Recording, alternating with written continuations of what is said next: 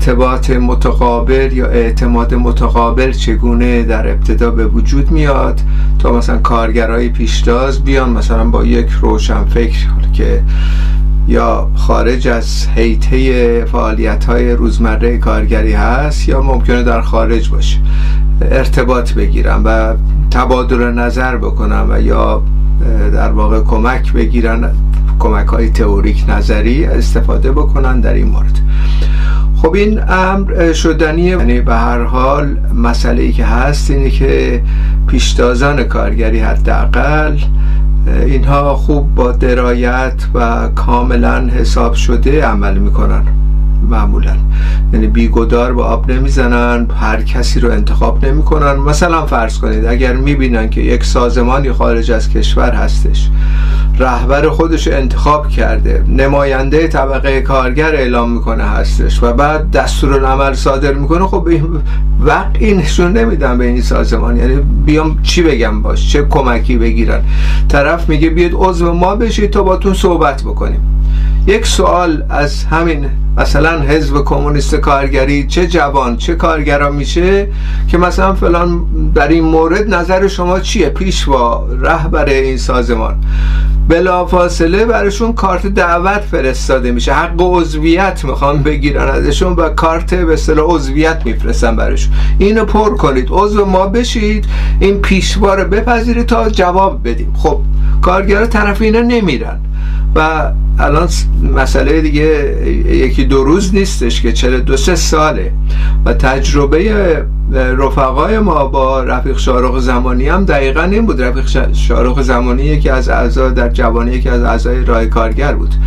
یکی از اولین صحبت هایی که با رفقای ما در ایران داشت اینه که من شخصا یه توصیه هم می‌کرد به رفقای کارگر ما در اونجا شما طرف احزاب نری. این احزاب به درد ما نمی‌خورن. بنابراین این ارتباط برقرار نمیشه. اما از سوی دیگه اگر ببینن یه دی حتی کسانی که ممکنه تعدادشون هم خیلی قلیل باشه حالا چه خارج باشن چه داخل باشن خب اینا رو مشاهده می‌کنن. در بسیاری از موارد تا, تا اونجا که من اطلاع دارم دو سال سه سال در واقع روی این افراد کار می‌کنن روی این گرایش های فکری و نظری کار می‌کنن تا اعتماد حاصل میشه. می‌دونن دیگه می‌فهمن. هم در کنار خودشون اینا رو می‌بینن یا به هر حال احساس می‌کنن بولتن های پخش میشه یا بحثایی صورت می‌گیره و غیره بدونی که شناسایی بشه که اینا کی هستن.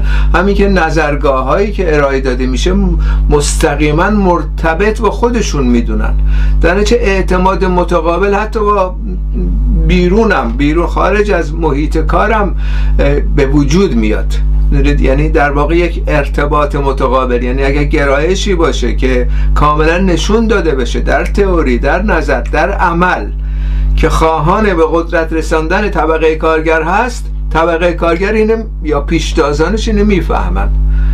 بحث من سر اینه که این ارتباط حاصل میشه. این ارتباط هم به این ترتیب. مثلا فرض کنید اگر به یه درجه ای برسن که این اعتماد کردن مثلا فرض کنید خط سیاسی رو می‌خوان دنبال بکنن خب تبادل نظر میشه دیگه. دستور العمل دیگه نیستش. یه چیزی می نویسن یه خاصی دارن مطالب خودشون رو بیان می‌کنن. اون طرف مقابلم که مورد اعتمادشون هست نظرات خودش میده. به شکل دموکراتیک با مشورت همدیگه و در تحلیل نهایی با رأی خود اون کارگری که قراره بره این مطلب رو پخش بکنه یا بولتن انتشار بده و غیره هستش. یعنی این روشن فکری که پیدا می‌کنن صرفا در حال خدمت هست در حال توصیه هستش. دستور العمل نیست که اینو بکنیم وگرنه من باتون دیگه کار نمی‌کنم. از این صحبت ها نیست. این رابطه تقویت میشه. به تدریج جلو میره به یه درجه ای می‌رسه که اینها به هم به شکل ارگانیک به هم پیوند می‌خورن. یکی میشن اصلا. هم اعتماد متقابل دارن هم تجربه تاریخی هست هم تجربه عملی هست. در نتیجه این پیوند به این شکل صورت می‌گیره. و دقیقا باز ما دوباره این پیش در واقع تجربه انقلاب اکتبر هم بگیم بلشویکا اینطوری ساختن این داستان حزب بلشویک در واقع رفتن اونجا و همین مثلا لنین هم بارها اشاره می‌کنه که بریم اونجا در کنار توده ها فعالیت بکنیم و این هسته ها رو در های مشخصا سوسیالیستی انقلابی کارگری رو همراه با اونا بسازیم. و اینا رفتن واقعا رفتن اونجا کار کردن. می‌دونی کسی مثلا لنین رو نمیشناخت که مثلا در کارخونه های مثلا زمان تزار در 1905 در روسیه.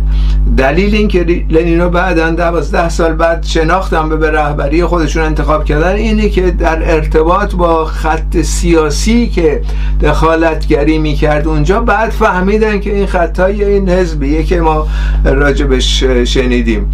و به این ترتیب پیوستند. می‌دونید یعنی در واقع یک حالت خیلی کاملا ارگانیک ایجاد میشه.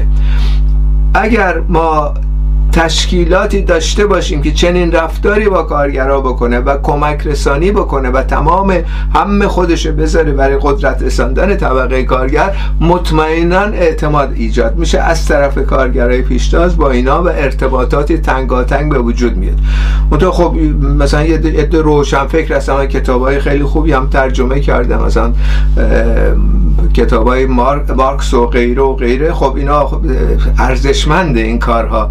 ولی خب این کافی نیست برای این ارتباط تنگاتنگ ارتباط تنگاتنگ باید در سطح عملی باشه در سطح نظری مشخص باشه در ارتباط با دخالتگری مستقیم باشه.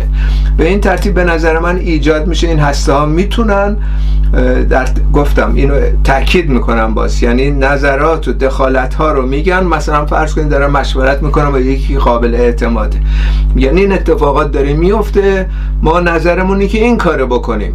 اون طرف طرف مقابل که مورد اعتماد تجربه سیاسی نظری یا تجربه عملی در سطح دیگه در سطح تشکیلاتی داره میگه نه مثلا من مخالفم با این. ولی نظر من اینه اما در تحلیل نهایی خودتون انتخاب بکنید. یعنی کدوم نظره می‌خواد برید پیش میره پیش ببرید. خب اینا میرن در عمل می‌بینن اون نظر مثلا خوب عذاب در نیامد بعد اعتماد متقابل بیشتر میشه. دفعه بعد دیگه گوش میدن. دقیقا این اتفاق با خود لنین افتاد در پس از انقلاب البته. یه سری پیشنهادات میده مثلا فلان کارو نکنیم. الان برسلیتوفسک معاهده برسلیتوفسکو بریم تقبل کنیم. بگیم سر ما هرچی می‌خواید بهتون میدیم. شورای کارگری مخالفت کردن. گفتن نه اینطوری نمیشه. باید بریم تا جنگ بکنیم.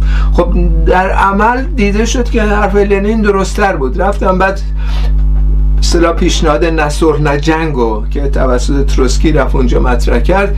اعمال کردن و سازش کردن با دولت سرمایداری آلمان. در مورد مجلس مؤسسان هم همینطور. لنین که حالا در صدر قدرت هم قرار گرفته در حکومت انتخاب شده توسط شورا اومد گفت مجلس مؤسسان نذاریم. اینا گفتن نخیر بذاریم. رأی دادن شورای کارگری مجلس مؤسسان گذاشته شد. در اولین جلسه فهمیدن که مجلس مؤسسه اصلا به درد نمی‌خوره این یکی. می‌دونید طرف منشویکا بر اساس آرای پیش از سرنگونی تزار یا کنار رفتن تزار اومدن میگن ما در اکثریتیم. قدرت به شوراها بذارید کنار قدرت به مجلس مؤسسان که ما درش اکثریتیم. خب اونجا واسه فهمیدن کارگرها و شورای کارگری نظر لنین درست بود. بنابراین اعتماد متقابل همینطوری افسایش پیدا کرد. در نتیجه ایناست دیگه. اینا مسائلی هستش که در جنبش تجربه تاریخی ما هم بوده و امروز هم به همین ترتیب انجام می‌گیره. یعنی در واقع این ارتباط, ارتباط متقابل اعتماد متقابل به وجود میاد در عمل و کارگران پیشتاز در داخل ایران هم دست کم نباید بگیریم. یعنی تشخیص می‌تونن بدن. یعنی می‌فهمن. مسائل دنبال می‌کنن. یه سال دو سال سه سال دنبال می‌کنن این احزاب موجود و بعد دفعشون می‌کنن ردشون می‌کنن.